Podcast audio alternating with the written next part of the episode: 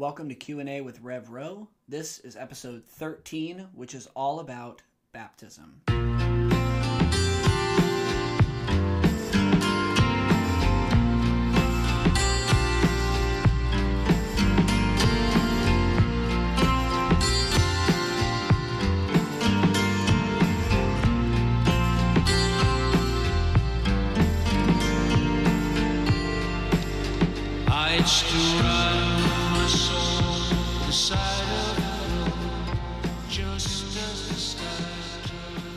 Again, we're so glad to have you with us, um, as this is our 13th episode of Q&A with Rev Rowe. Uh, we're going to be focusing on this episode all about baptism. If you have any questions that you would like to offer, feel free to look in the description of this show, uh, and you'll find a Google form where you can put in up to two questions um, and offer whatever questions you would like to have. Maybe questions that are spurned on by this episode or other episodes, but we would love to have them. So, today we're going to take a look at a really important part of the practice of the Christian church, which is baptism. Any Christian church that you will attend will usually talk about baptism. At the same time, you will also find a lot of differences in belief with regard to what baptism is. And so, this is probably going to have to become a two part episode where we will discuss not only what baptism is, but we're going to have to address some of the intricate questions that usually come about when we talk about what baptism is. So, baptism is basically means to wash with water. And so, in the scriptures, specifically in the New Testament, there is a, just a lot of discussion about what baptism is, where people who followed Jesus were washed with water. Um, and so that is kind of a core tenet of what it means to be a Christian and what we Christians do in the Christian church. So, the first thing to understand about baptism is what exactly it is before we talk about, you know, its biblical foundation. So, when we say baptism in the Lutheran Church Missouri Synod, we talk about sacrament. So, in the church, we have, and we will say this phrase, the word and sacraments. So, the word meaning, meaning the biblical text, the proclamation of the text of who Jesus is, but we also talk about the sacraments. The sacrament is basically just, uh, has three things. A sacrament is something that was instituted by Jesus, right? So, Jesus himself commanded that we do it. So, that's one thing.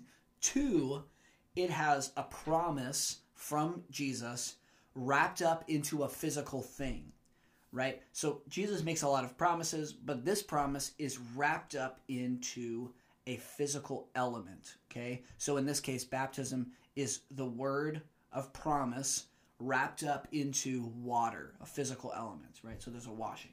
And then the third important thing is that sacraments bestow God's grace of forgiveness, right?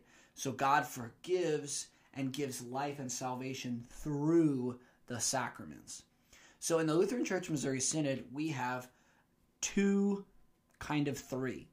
So they are baptism, the Lord's Supper, and the other would be confession and absolution.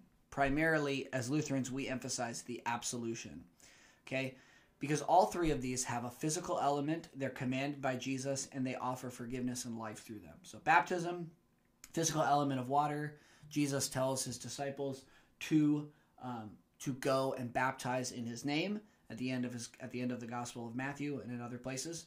the the Lord's Supper has instituted by Jesus. Do this in remembrance of me. It has God's promise of forgiveness and has a physical element of bread and wine. And then confession and absolution, or absolution, that sacrament, the reason why it's kind of debated, it doesn't have a physical earthly element in the sense of bread and wine and water, but it has a physical element in that it requires a person. So Jesus commands his disciples to forgive and retain sins. And so uh, forgiveness requires a person to offer that forgiveness right? And so when we do absolution or when we offer absolution, we would consider that to be um, a sacrament itself. And so I, as a pastor, offer absolution to people both in the church service and in private. So that's what a sacrament is. the main part of a sacrament and with baptism that we want to talk about is the physical element, right? So God forgives, God gives life, but why do we have to have a thing, a, a ritual, or a, a, an element to go along with it? Why can't we just simply say, Jesus loves us, Jesus forgives us? That seems like enough, right? And that's a good question. What I want to talk about is baptism is a physical thing because that's how God has always done things. When you look throughout the Old Testament and the New Testament, God is not really one to be uh, overly spiritualized, you might say, or only something that we feel inside of ourselves, but God often acts externally or outside of us, and we experience that. So, a great example is to look at the life of Abraham, for example.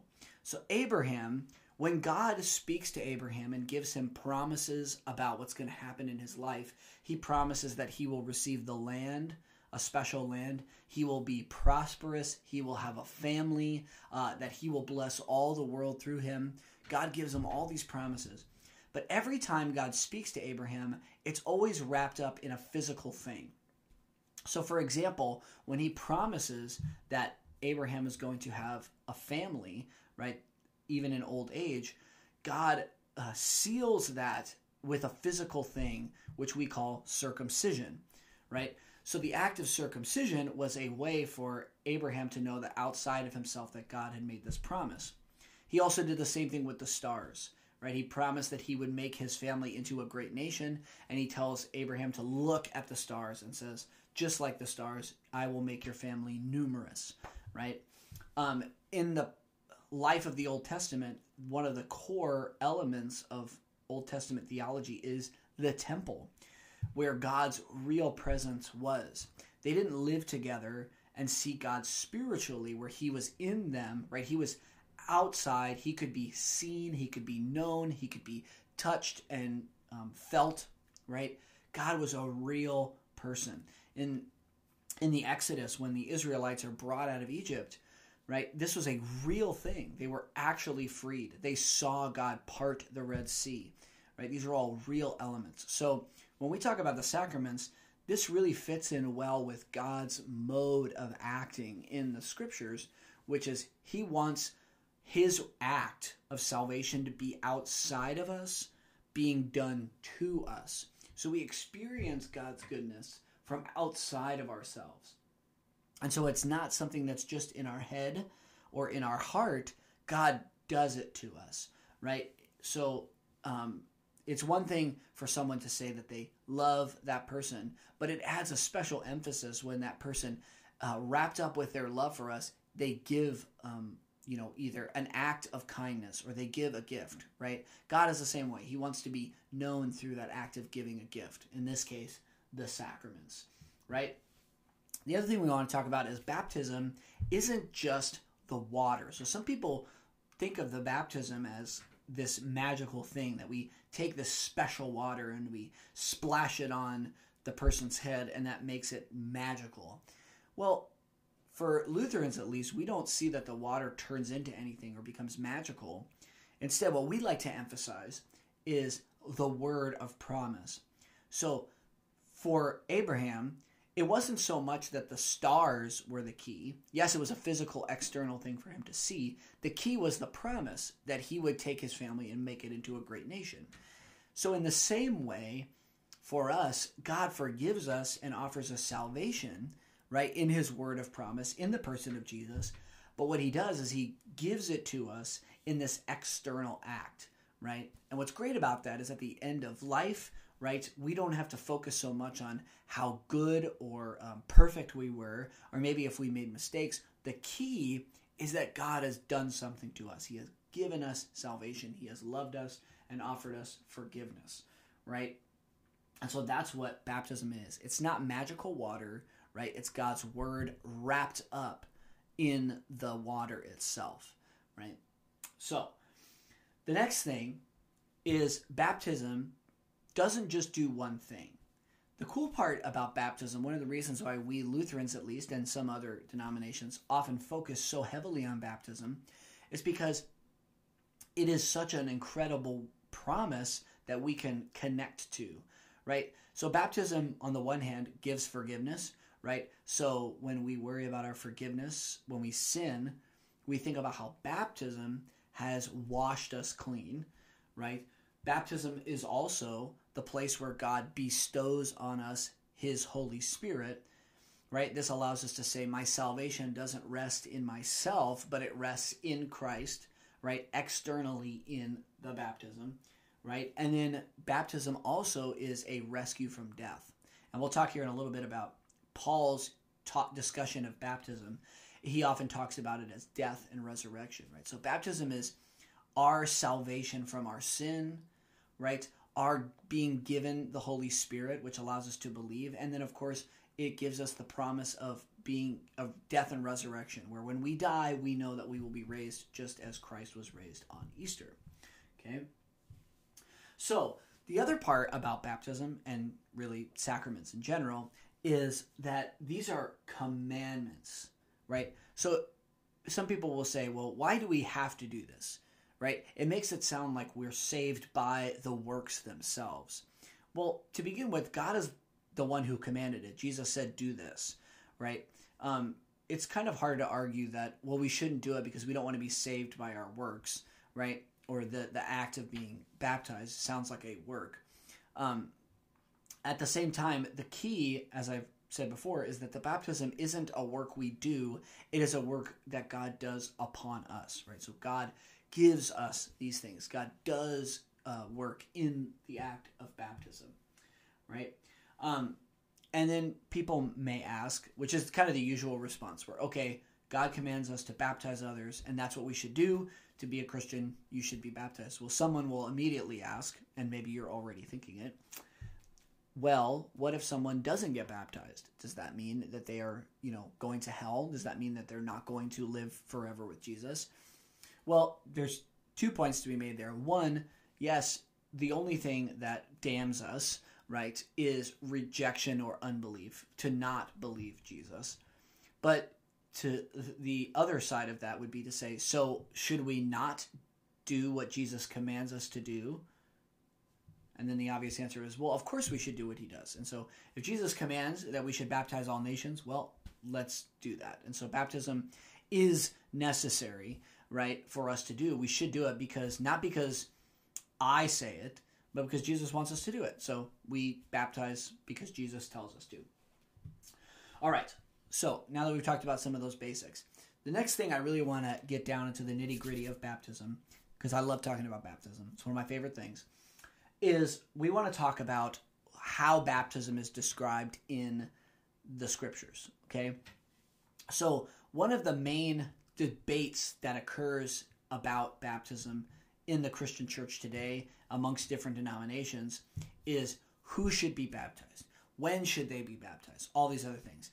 I don't want to get into the kind of nitty gritty details of that. What I would like to do instead is to end by talking about how the scriptures talk about baptism. Because I want you to see in these passages a common theme among them about what's something that is familiar in the language that is used. So, one of the first examples in the church in the book of Acts where baptism is discussed is in Acts chapter 2, verse 38, right? Where in this, uh, Peter is giving his sermon to a bunch of soon to be Christians, and he tells them after they feel guilty for their sins, he, they hear the sermon, they say, What shall we do to inherit eternal life? And what Peter says is, Repent and be baptized, every one of you, in the name of Jesus Christ for the forgiveness of your sins. Makes sense. Now, some people will say, well, look, he says that they need to repent first. So we need to understand and agree to the words of the scriptures before we can be baptized.